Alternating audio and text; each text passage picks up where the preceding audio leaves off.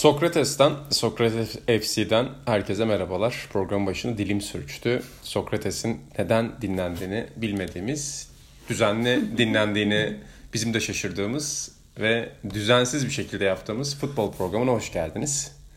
Ee, ben İnan Özdemir, e, İlhan Özgen ve Atahan Altınordu ile birlikte yine e, futbolun altını üstüne getireceğiz. Yani farklı terlerden çalacağız bugün. Ligler bitti, kupalar dağıtıldı. Çin'den İzlanda'ya kadar uzanabiliriz. ya bugün her şeyi konuşacağız. Avrupa liglerinde ne oldu, işte Kolombiya liginde ne oldu, Brezilya'da ne oldu hepsini konuşacağız. En sonunda e, yine bir sürprizimiz var öyle değil mi İlhan Özgen? Tabii tabii bugün Atan daha önce de söz vermiştik. Biliyorsunuz verdiği sözü tutar ve nasıl aktör olduğunu 6 dakika içinde bize anlatacağını söyledi.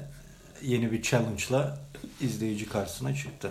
E o zaman çok uzatmadan programımıza başlayalım. Şimdi üç tane farklı konumuz var. Formatı zaten biliyorsunuzdur dinleyenler.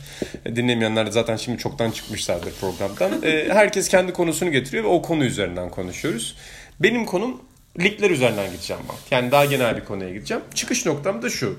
Ee, çok fazla futbolu bilmediğim için ben futbolu bilenleri okuyup oradan konu seçiyorum her hafta Sokrates FC öncesi. Ee, bu hafta da Jonathan Wilson'ın yazısına konuk oldum. Ve Jonathan Wilson işte her sene bir şey yazısı yazar.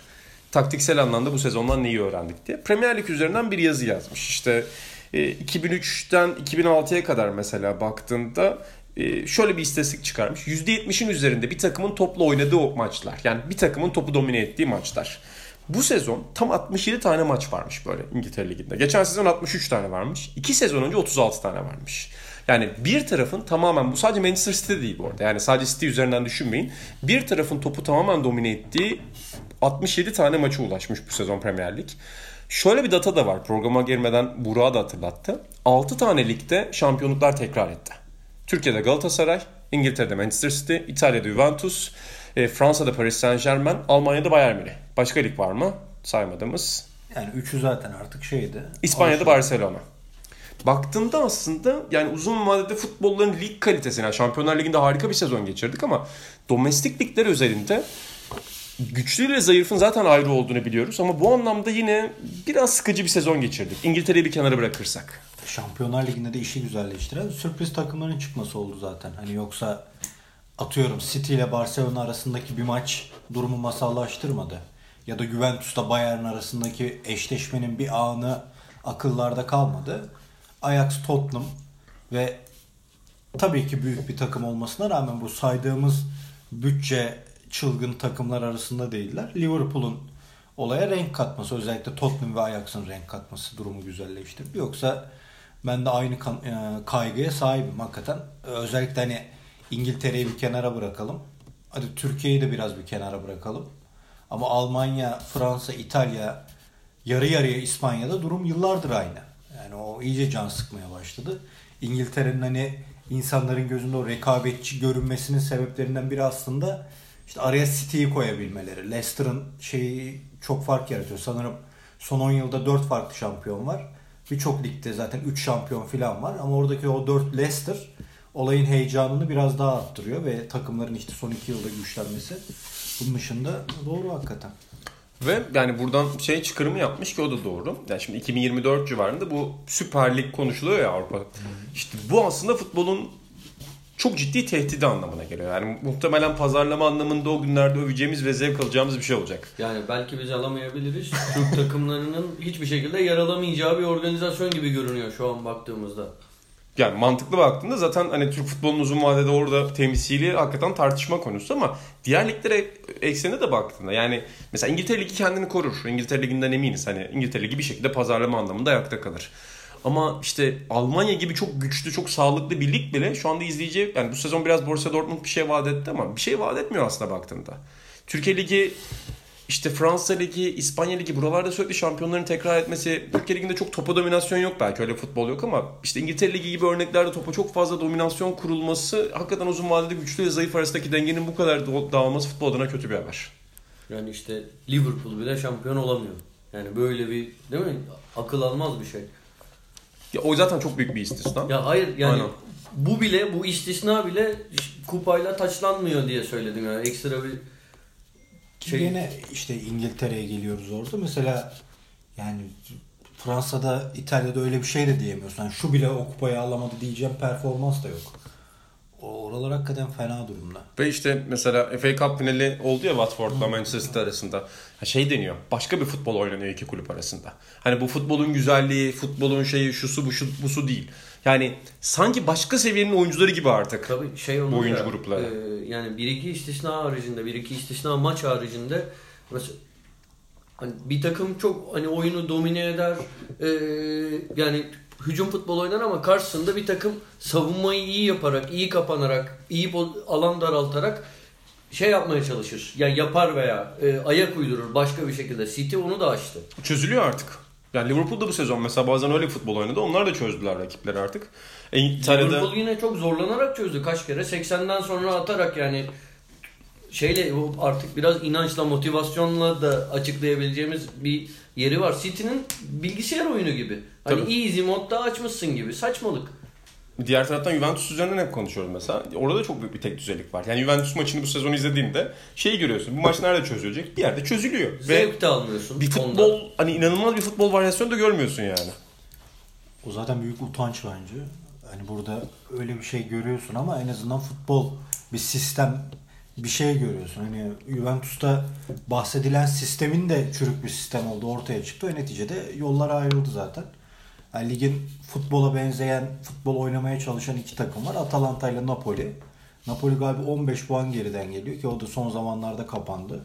Atalanta da işte üçüncülük mücadelesi veriyor. Yani o gene şey fark bayağı var puan, puan açısından. Peki şampiyonluklar üzerinden başka söyleyeceğiniz bir şey var mı? Yani Türkiye'de zaten büyük bir kavga dövüşü oldu. Atahan Altınordu'nun Twitter hesabını takip edenler zaten e, lige dair analizleri oradan okuyabilirler. var mı söylemek isteyeceğiniz lig şey? başından beri Aynen. Yıldız tablosu. her şey. Ya o ayrı bir şey. O Galatasaray üzerinden yapıyorum da. Türkiye'de ne, ne söylesen suçlu olursun. Bir şey söyle yani kendim için söylemiyorum. İşte o en Türk futboluyla ilgilenmeyen Onur Erdem'in bile linç yiyebildiği bir lig. Şey de öyle yani Türk ya taraftarın içinde olduğu hiçbir şey hakkında yorum yapmamak mı lazım işte. Her şey öyle. E- Final Four bas, basketbolda bir Euroleague Final Four'da bile millet birbirine giriyor işte. Saçma sapan bir şey. Aynen, zor bir hafta sonuydu. Hakikaten zor bir hafta sonuydu. Ben bir şampiyonlukla ilgili bir şey söylemek istiyorum. Ben Bayern Münih nasıl şampiyon oldu anlamadım. Yani kötüydü, şöyleydi, böyleydi, Kovac berbat yönetti derken geçen hafta Bundesliga'da çok takip etmediğim için şampiyonluk kutlarken görünce Edemiyor çok zaten. O ben şey zaten biliyorsun hep söylerim yani ben Bundesliga, Premier Lig, Serie A, Fransa hepsini aynı şeyde takip ediyorum diyen helal olsun. Ya da hadi oradan kibarca demek lazım. Hakikaten ama şaşırdım ben şeye. Yani şey bu arada Dortmund kendi eliyle Ya verdiği öyle de-. Son birkaç haftada kaybettiği yani puanlarla işte verdi. bu bu açıdan kötü kötülen çürüklükten bahsediyorum. Yani Paris Saint Germain yani Napoli biraz saf olmasa daha gruptan çıkamıyordu Şampiyonlar Ligi'nde.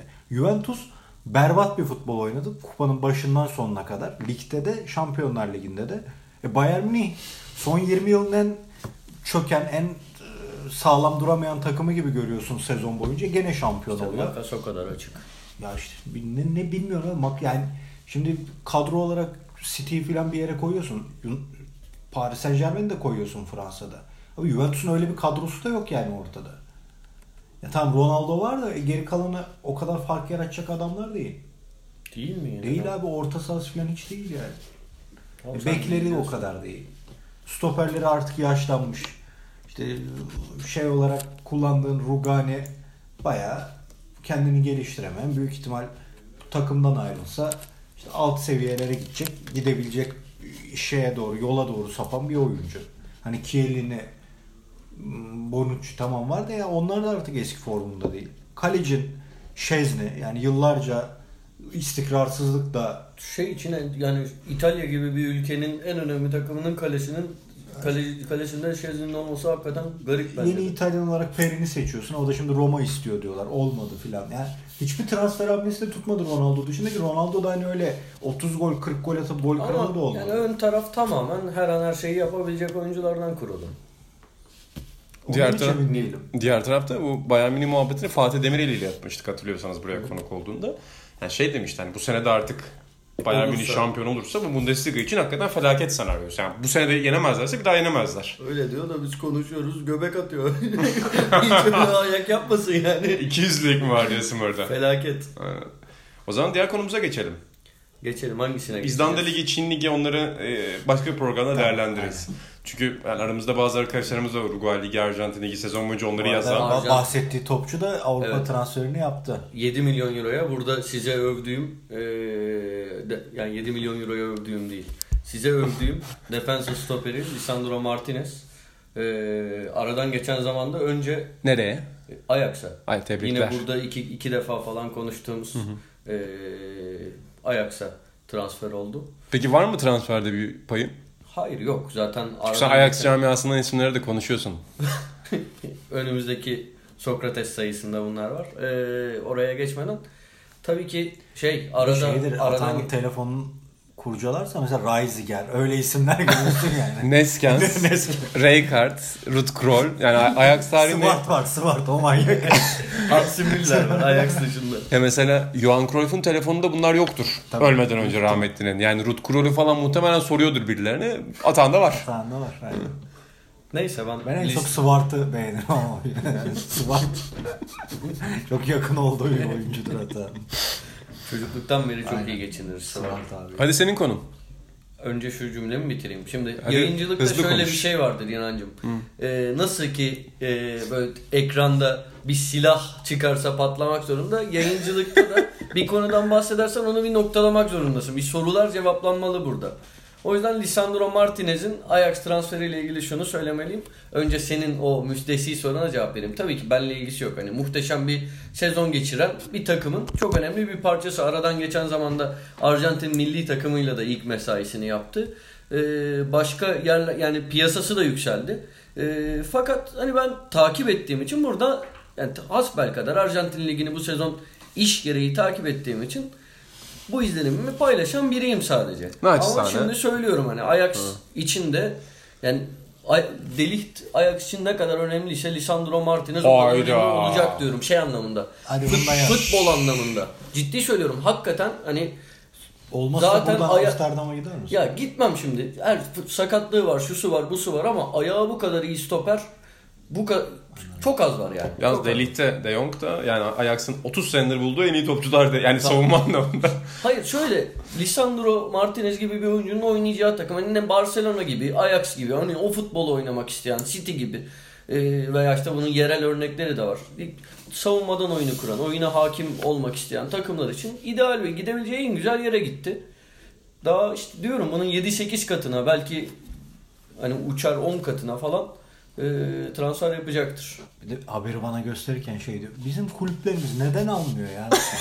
De onu şaka yaptım. Bu şeydi. Mizansendi o. o isyanı da unutma. Mizansendi o. 7 milyon. E aldı Galatasaray'da Markao'yu aldı. Bence liginin en değerli birkaç oyuncusundan bir tanesi. O da yani benzer tarz bir adam sadece o kadar üst düzey değil. Hadi diğer konuya geçelim. Senin konun? Senin konu bu. Benim konum. Benim konum Recep Niyaz. Denizli sporlu Recep Niyaz'dan kısaca bahsetmek işte istiyorum. Arjantin'den geldi Denizli'ye. Ben futbol dilencisiyim İlhancım. hep, İlhancım hep söylüyorum. Vatman Hasan. Bugün Batman Hasan yok. Bugün kişisel hikaye var. Ee, Recep Niyaz'dan bahsetmeyi şu yüzden istiyorum. Ee, Denizli Spor şampiyon oldu. Ee, ligin en iyi oyuncusu. Yani sürekli birincilik izlemedim. Sadece herhalde 3 ay önce falan bir Denizli Spor maçına denk geldim. Yapacak hiçbir şeyim yoktu. Denizli Spor maçı izledim. Ee, bir kafede. Akabi... Ak- Nargile içerken. Yani şaşırdım çünkü yani yapacak bir şeyim yok diyor ya. Nasıl boş kalmış dedim. Bir baktım yani Recep Niyaz döktürüyor. Ondan beri her denk geldiğimde e, Denizli Spor'u izliyorum. Yani her hafta izlemedim ama e, Denizli Spor'a uydurmaya çalışıyorum kendimi. Akşam defensa, sabah deniz. İşte baba defensa olmadı tabii, yani. Yapacak bir şey yok.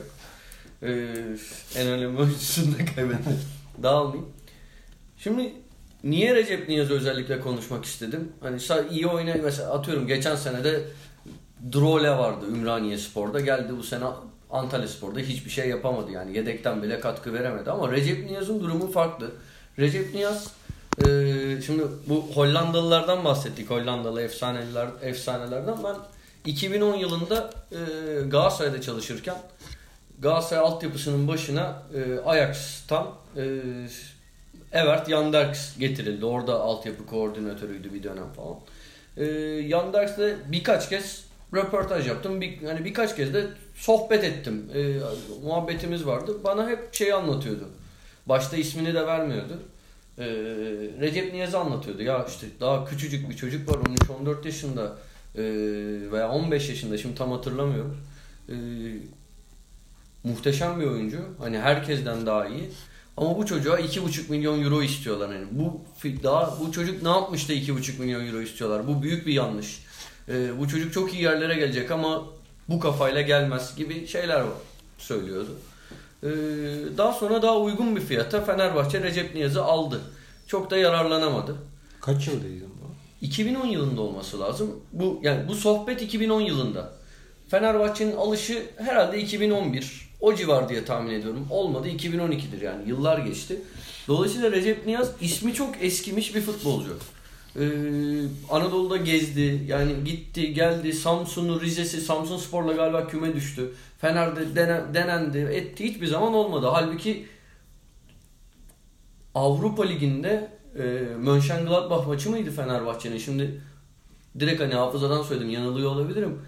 16 yaşındayken 11 çıkmıştı. Yani geldiğimiz noktada adam geçen sene Rize Spor'la bir üst lige çıktı. Ama kendi kaldı ligde. Şimdi Denizli Spor'la şampiyon oldu. Ligin en değerli oyuncusu ne yapabilir? Birinci ligde kalıp e, orada, orada hani kariyer yapan Kutay'ın bize hep anlattığı bazen röportajlar yaptığı ikinci lig takımları için böyle asansör futbolcular var ya onlardan biri olabilir ama çok daha yüksek bir potansiyeli var. Bu adam hala bütün bu aşınmış ismine rağmen 23 yaşında. Bugün Fenerbahçe'de ne zaman altyapıdan yetenekli olduğu söylenen bir oyuncu çıksa şey konuşuluyor. İşte inşallah sonu Recep Niyaz'a benzemez. Veya hani Recep Niyaz'a da böyle diyordunuz. Biz çok gördük bunları falan gibi cümleler de geçiyor. Bence bu çocuk üst benim bu sene gördüğüm futboluyla e, ki asıl mevkisini de buldu. 10 numaradan 8 numaraya geçti ve ondan sonra bu performansı yakaladı.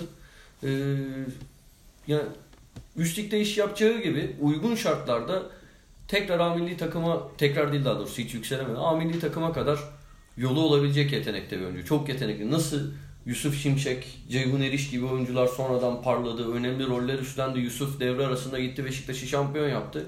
Recep Niyaz da önemli bir transfer hedefi olabilir.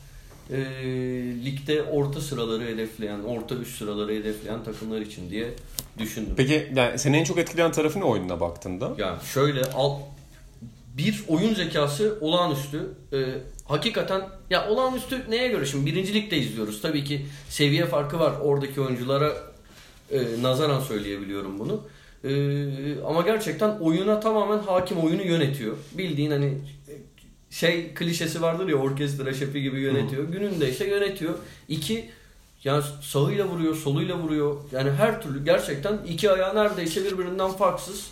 Ee, işte ara pasları, şutları e, komple futbolcu. Yani çok iyi bir 8 numara. Bu arada şey şeyde falan da olur gibi geliyor bana. Trabzonspor'da falan oynarmış gibi geliyor. Şu an Trabzonspor'un orta sahası çok iyi de hani genel olarak söylüyorum. Yoksa şu an Sosa, Abdülkadir Parmak göbeği olağanüstü tabii.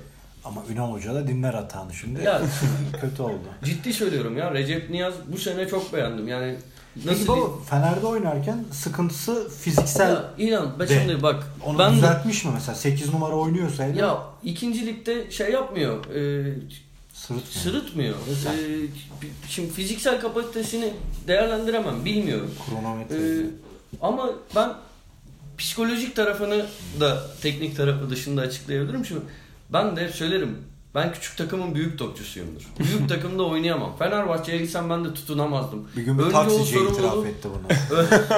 önce o soru, sorumluluğu sana insanların yani bazı insan için böyledir. Kendin her şeyi üstlenip hani birileri sana güvenmezken bir şey yap, yapamayabilirsin. Ama bir yerde kendini kanıtladıktan sonra, ipler sana teslim edildikten, insanlar sana güvendikten sonra e, kendi tahmin ettiklerinden de fazlasını yapabilirsin. Bence Recep Niyaz e, mutlaka kendi hataları da olmuştur. Ama erken yaşta Fenerbahçe'ye gelip çok böyle göz önün, e, gözlerin üzerinde olduğu sürede bir özgüven problemi yaşadı. Bunu birçok oyuncu yaşadı. Mesela atıyorum Fenerbahçe'ye Olcan Adın da çok büyük bir yıldız adayı olarak gelmişti.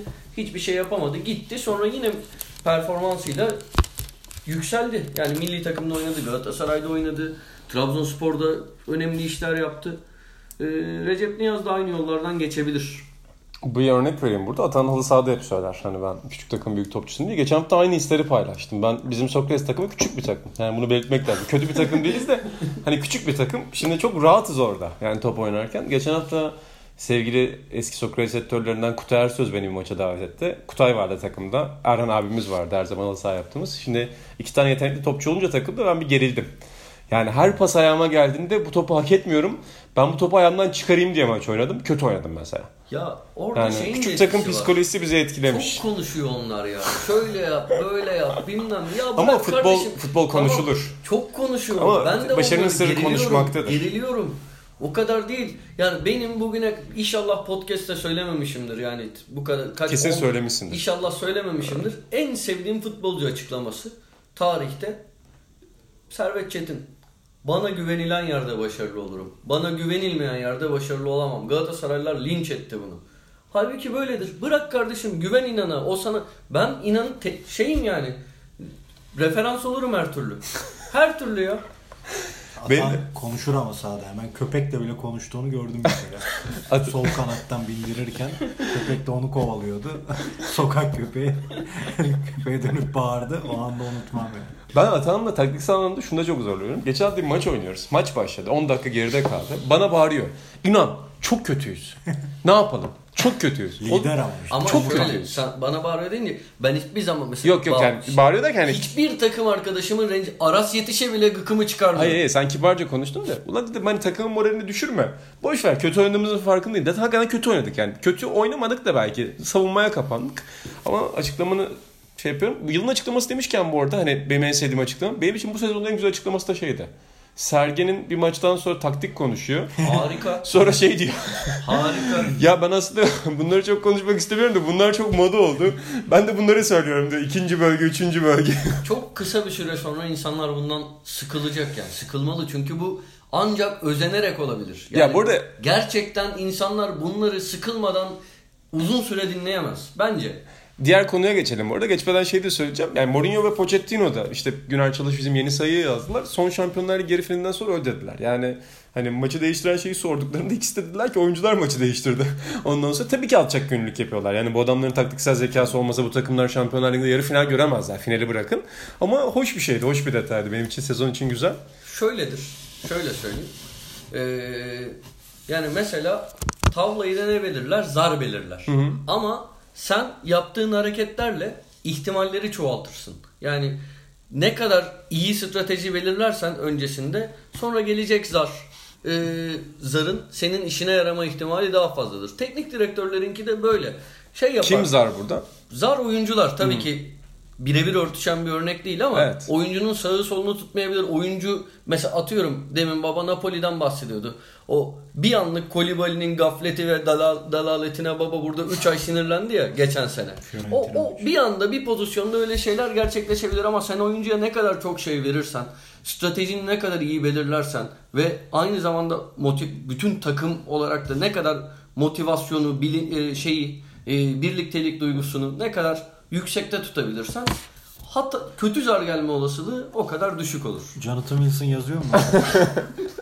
Görüyor musun? Ne güzel anladım. Yani tabii bu örnekte hani zarların oyuncularla eşleşmesi biraz Ya- problematik doğruyor. Şöyle Sonuçta direkt- zarlar düşünmüyor.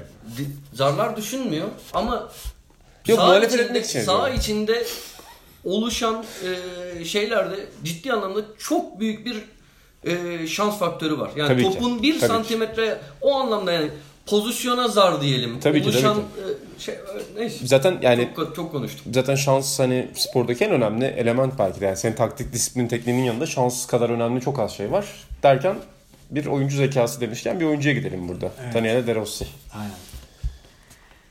İşte Roma yönetiminden De Rossi'nin sözleşmesinin yenilenmeyeceği duyuruldu ve Romalılar işte Başkan Palotta'ya kadar bir istifa yürüyüşlerinde bulundular. Zaten bu Roma ve Lazio taraftarının devamlı yürüyüşüne artık 30 senedir alıştık. Her şeye yürüyorlar.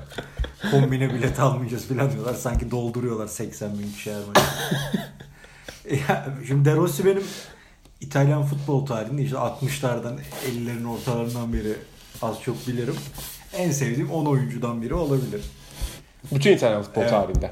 Ya, hakikaten ve istikrarına baktığımızda da işte daha 20'li yaşların çok başındayken 2006'daki takımın önemli oyuncularından biriydi. Sonra bütün turnuvalarda İtalya'ya katkılar verdi. Kilit oyuncu oldu. O defansa yaslanan ön ön orta saha en arkadaki orta saha elemanı olarak hatta dönem dönem libero bile oynadı.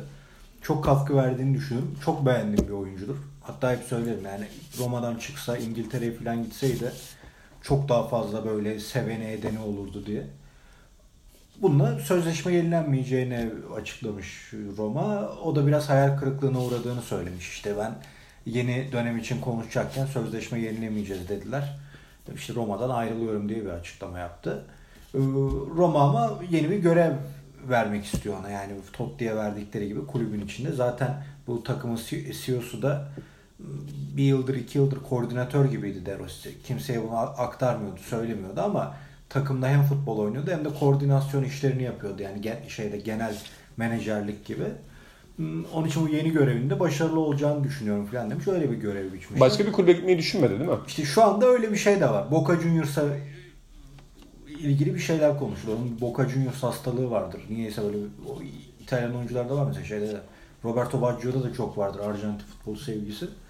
Öyle bir mevzu var. Yani benim burada yani taraftar kafasıyla baktığımda tamam hakikaten bayrak adam bence Totti'den de daha büyük bir katkı vermiştir Roma'ya. İtalyan futboluna özellikle. Ama ya, o pozisyonda bir adamın son 3 senedir maçların %60'ında oynamıyor. Sakatlanıyor. Zaten bir sakatlığı var onun. E, tekrarlar. Fiziği şişmeye çok müsait. Ağırlaşmaya çok müsait. Büyük ihtimal futbol bırakınca zaten o 80-100 kilo olacak adamlardan biri olacak. Ve oynadığı mevki çabukluk, eee, istikrar gerektiren bir mevki. Ya bütün bu özelliklerin ortadan kalkmaya başladığı anda abi ya senin oynamaman takım için daha iyi olabiliyor. Ya çünkü dediğim gibi kritik bir yer oynadığı yer. Çok oyuncunun oynayamayacağı bir yetenekte. Yani stoper oynadığında defansın içine geçtiğinde onu ayırt edemezsin diğer stoperlerden. Hakikaten çok iyi oynuyor. İleriye çıktığında da herhangi bir işte regista ya da defansif orta sahadan ayırt edemezsin. Zaten mevkisi orası. Hatta kalbur üstü bir oyuncu.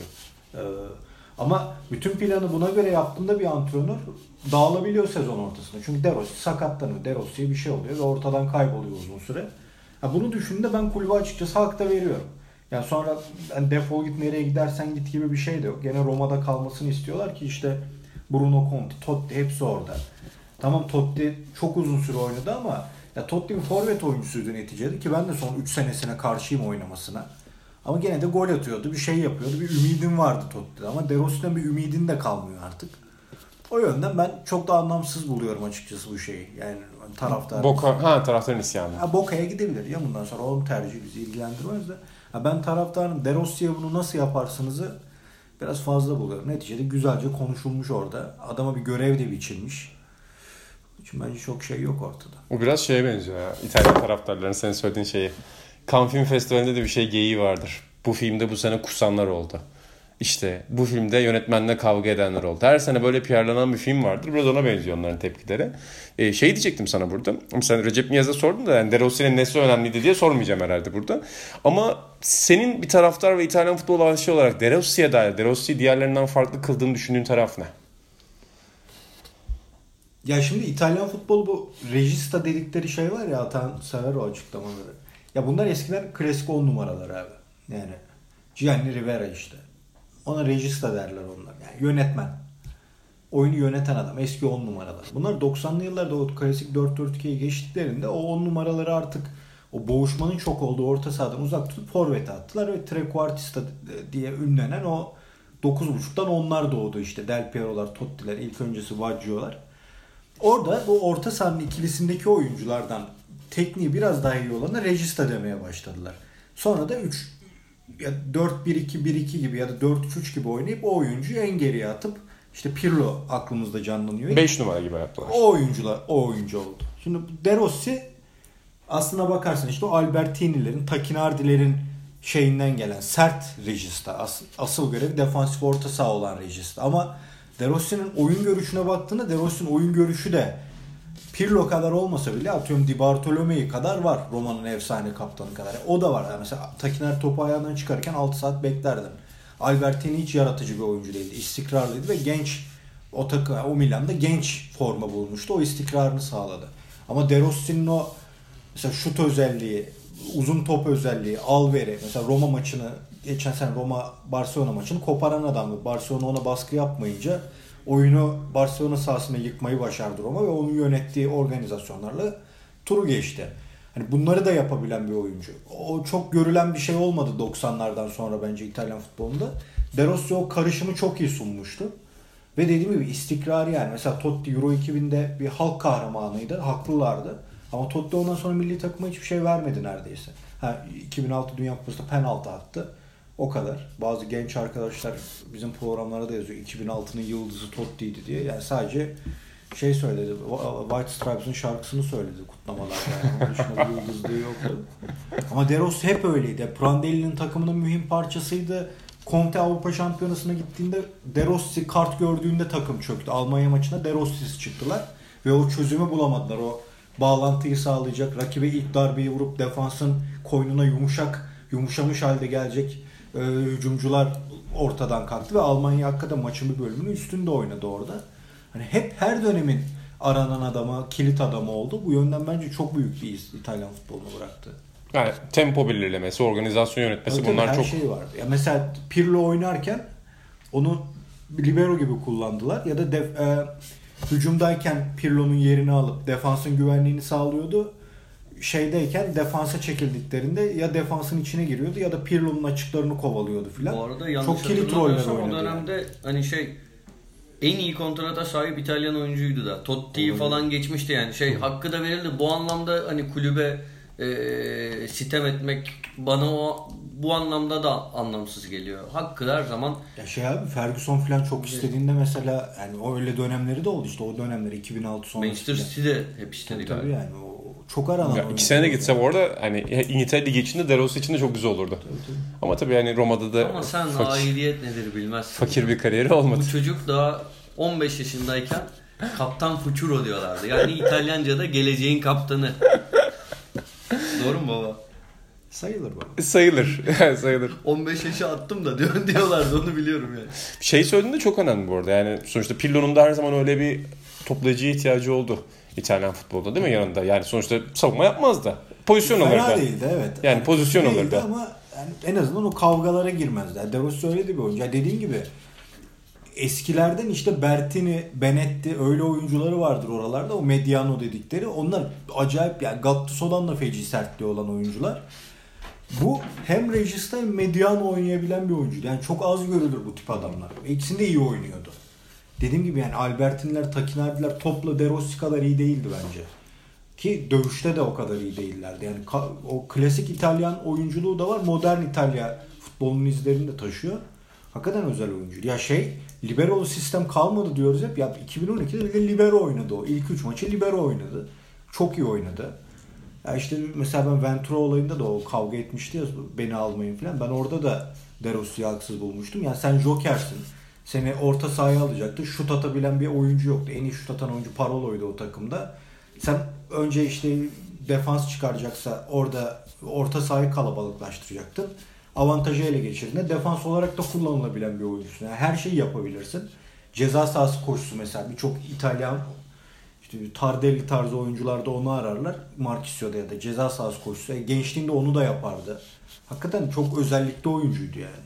Tek bir özellikte birçok oyuncu oldu milli takımda yer bulan e, uzun süre oynayan ama bunda birçok özellik vardı.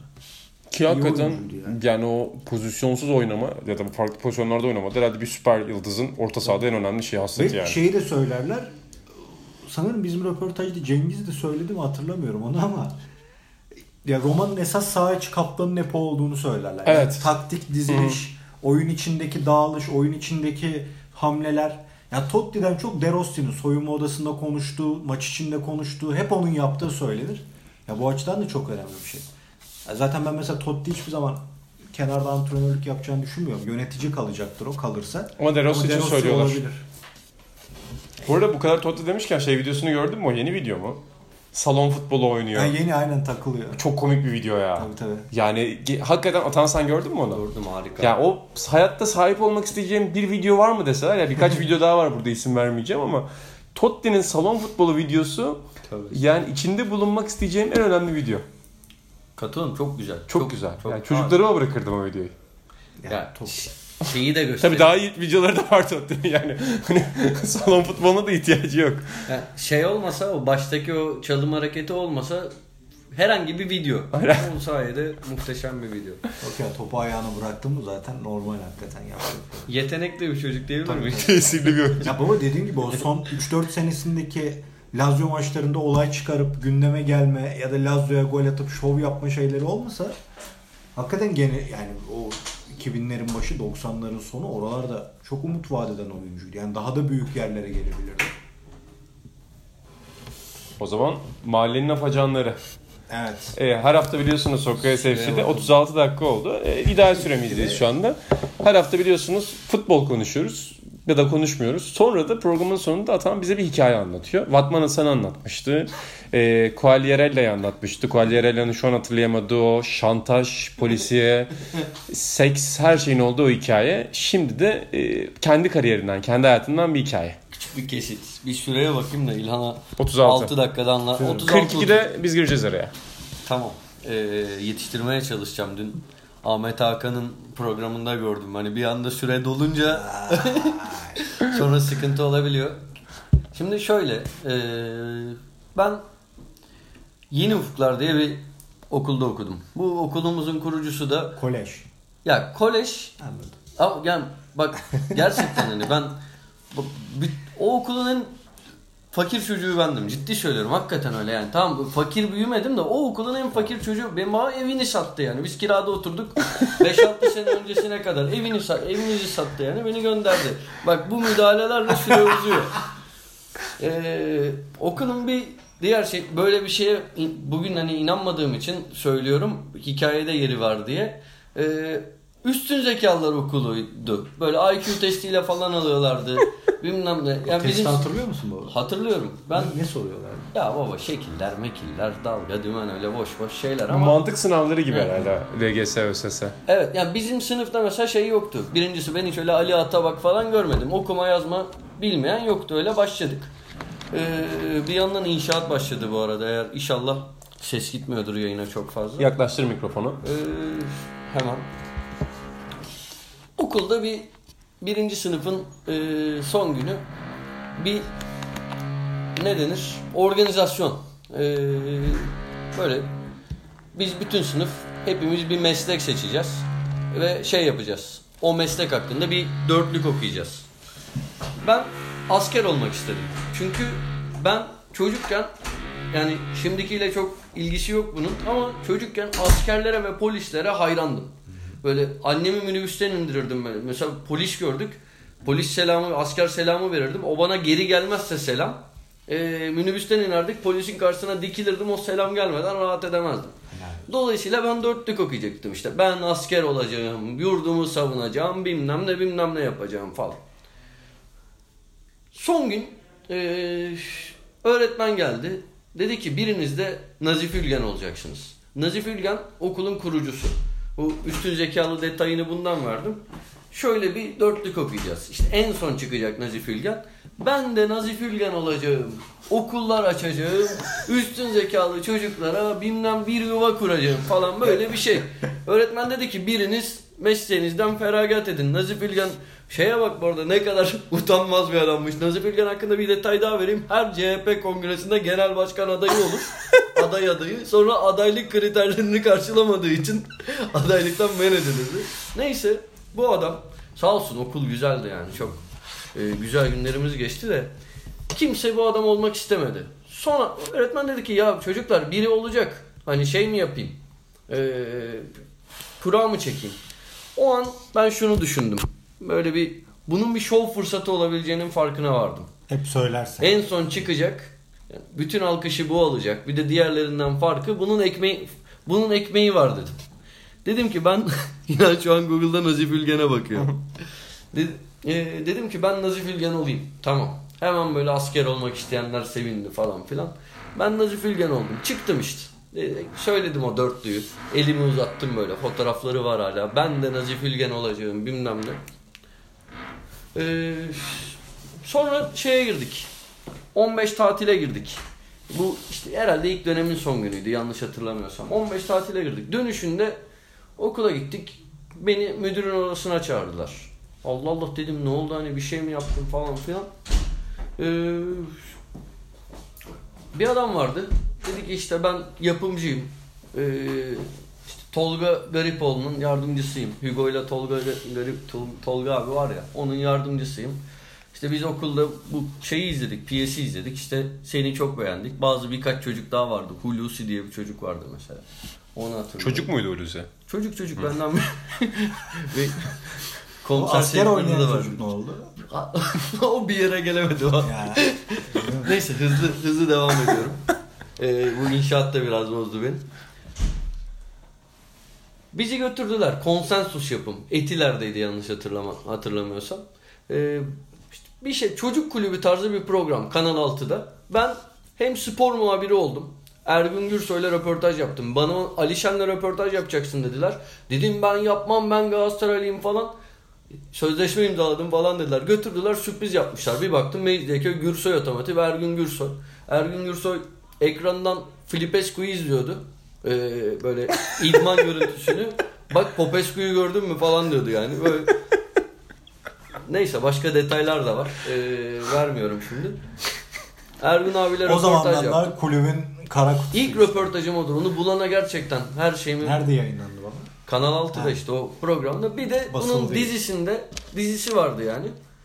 Mahallenin afacanları. Biz 3 afacan. Orada o afacanlardan biri bendim. Biri adı Vicky olan bir kızdı. Yani kızın gerçek adı Vicky.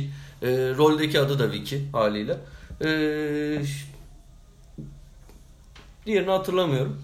Biz 3 afacan şey yaptık. O Bununla ilgili miydi? de iki evet. Bununla ilgili kızın adı Vicky olduğu için hatırlıyorum. Bununla ilgili iki anım. Birincisi hala bak anlatırken sinirleniyorum. Ortaköy'de bir yerde çekim var. Kamera nerede bilmiyorum. Ağaçların arasında bir yerden bizi çekiyorlar. Kamera nerede bilmiyorum. Yönetmen sürekli kameraya bakma diye bağırıyordu. Yemin ederim kamera nerede bilmiyorum. Bakma diye bağırıyordu. İt. Bakmıyorum ki neredesin onu bile bilmiyorum. Defa bana inanmadı. Bir ona kızgınım. Bir de hani şey anım Sen başroldün değil mi baba? ya işte 3 başrolüz. Ben de o başrollerden biriyim. Sonuçta mahallenin neydi? Atadır herhalde hatırlamıyorum baba. Vallahi onu Vicky hatırlamıyorum. Ee, bir gün çekimden eve 11 buçuk civarı bıraktılar beni. Ee, ben de 8 yaşındayım. Babam çok kızdı. O, ta- o zaman tabii cep telefonu falan da yok. Ee, haber alamamış. Dış sahne falan Beni mı aldılar acaba? şeyden. Al, aldılar. Çekim niye uzun sürdü? O yönetmen bana kameraya bakmadı. O mu? Bilmiyorum. Ha. O gün ama yani ne olduğunu, neden olduğunu bilmiyorum. Babam aldı beni. Adamlar dedi ki yani sonuçta bir de para da kazanmamız lazım bu işten. Sözleşmeye aykırı davrandığımız için paralarımızı da alamadık. Bayağı da para alacaktım. Ciddi söylüyorum yani. Ciddi bir paraydı. Hiç para almadı. Ee, alamadım. Sonra sonraki bölümde beni öldürdüler. Vallahi çocuk izledim hastaneye ziyaretime geliyorlar. Soygun oluyor böyle su tabancaları var çocukların ellerinde hastanede bir şey oluyor. Gittim beni öldürdüler. Öldüm, öldüm baba ben. 8 yaşında öldüm Türk televizyonlarına Peki o ettim. hastane sahnesinde sen yoksun. Yokum. Yönetmen nasıl yok? Onlar beni ziyarete geliyor. Hastanede soygun moygun bir şey oluyor. Saçma sapan bir şeyler. Çıkan çatışmada mı ölüyorum? Ne oluyor? Öldüm. Öldüm yani öldürdüler. Ya beni. bir şey söyleyeceğim. Yani, Mahallenin Afacanları da komedi dizisi olarak başlayıp drama dönmüş ya. ya işin içine atan olunca. Orson Welles filmi gibi yalnız ha. Anında şeye dönmüşler. Acıklı yani Türk televi yani Türk sineması ve dizi sinema ve dizi sektöründe acıklı sahneler. Bir canım kardeşim de kahraman onun ölümü. İki Atanın ölümü mahallenin afacanlarında. Bu hata yani Unutulmaz bu, bu hikayeyi ne zaman dinlesem o kadar etkileniyorum yani ve daha önce, 16-17 oldu herhalde dinleyişimiz. Daha Bize her yeni gelen anlatılıyor çünkü. daha önce de söylemiştir ama yani ne olur şunun kasetini bir bulun. Şu mahallenin Evet. afacanlarının birinci bölümü bizi dinleyen varsa kimdeyse bakın ben para da öneriyorum. Ben de veririm. Ben de vereceğim. Ben de 100, 100 lira da ben koyuyorum. Aynen. Şu mahallenin afacanları birinci bölümünü ve ikinci bölümünü Atahan'a veda ettiğimiz bölümü. Özellikle şu şey kameraya bakma. Kim bilir nereye bakıyor da adam bilir. Hani ne olur bu iki bölümü bize bir buldurun efendim. Tolga Gariboğlu'na ulaşsam herhalde yeter. Saklıyordur diye düşünüyorum. Ama ben Ergun Gürsoy röportajımı istiyorum. Neyse. Ya Tolga Garipoğlu seni görüp ulan sen bizi sattın. Senden Ya baba neler ona da bekliyorsun?" ayrı kızıyorum. Dizi mizi benim umurumda değildi. Bana bir kere Hugo oynatsın istiyordum ben. Oynatmadı. Stüdyoda durdum yine de oynatmadı. Ha Hani stüdyoya gittin mi sen? Stüdyoya gittim, Orada stüdyoda takılmış durdum. ya. Oynatmadı. Oynamak istiyorum. Hala içimde ukdedir ya. Ben küçükken pa- patates püresini bile böyle Hugo'daki dağ gibi çatalla dağ haline getirir öyle yerdim. Ya Hugo- Oynatmadılar bana. Hugo'yu. Ben benim aklım hala almıyor. Hugo nasıl yapılıyordu abi? Eve senin ş- oyuncak falan mı yollarlar? Hayır telefonla. Telefon. Hatta şey çevirmeli telefonla oynayan falan Ben var. ona hala aklım ermiyor. Küçükken de ermezdi. Yani mantık ne? Babacım, ben yanlış biliyorumdur büyük ihtimal de. O telefondaki belli tuşların Ses- la, ses la sesi veriyor ya. Ha. O ses frekansından algılıyor, komut alıyor. İlan Sen çevirmeli telefondan o, o sesi vermediğin için o la sesini onun için oynayamıyordun zaten. Şeyi de anlatsana abi. Bizde de aynı sorun vardı. Onu da biliyor musun? Ördek vurmalı atari oyunu vardı ya. Onu bilmiyorum baba. O nasıl oluyor Onu ya? bilmiyorum. Valla bir gün internette onu açıklayan bir şey gördüm okudum yine anlamadım. Ben plaklara nasıl ses kaydı yapılıyor onu hala bilmiyorum mesela. Uçaklar da uçuyor. Onu söyleyecektim. Vap- Uçakların vallahi. uçması da acayip bir şey. Ama Neyse bu uçaklar bir gün Amerika'ya buradan bir saat olacak hep söylüyorum. Bana Belgrad'da yeni Belgrad denen bölgede bu açıklamayı yaptı. Yani ne zaman dedim bir günde. Biz insan hayat yani hayatımız boyunca şunu göreceğiz. Buradan Amerika'ya bir saatte gidilecek. İmkanı iki, yok. iki fiziksel e, engel bence kalmayacak. Tamam Tıptaki bunları, bunları tartışalım. Bunları neticesinde. tartışalım. Ama güzel bir anıydı bize. Çok teşekkür ediyorum. Diğer şeylerini, diğer e, tuhaf şeyleri de dinleriz ilerleyen bölümlerde. E, buradan Yeni Ufuklar Koleji'ndeki öğrencilere selam yolluyoruz. Şey, Daha sonra Burcu, neydi adı? e, Nazif Ülgen Üçüncü sınıftayken Amerikan koleji oldu. Amerikalılar satın aldı. Onu söyleyecektim. New Horizons College oldu. yani bazı buradaki dinleyen arkadaşlarımız diyecekler ki ben New Horizon'dan mezun oldum. o da oldu. Siz de Yeni Ufuklar Koleji mezunusunuz. Siz de Yeni Ufuklar Koleji'nin bir neferisiniz. Onu söyleyeyim efendim. Hepinize çok teşekkürler. Ben İnan Özdemir, Atahan Altınordu ve İlan Özgen'le yine dolu dolu futbol konuştuk. En azından Daniele De Rossi ve e, Recep Niyaz konuştuk. Oralar bizi şey yaptı. Çok teşekkür ederim efendim. Ve gelecek programlarda e, görüşmek üzere diyelim. Hoşçakalın.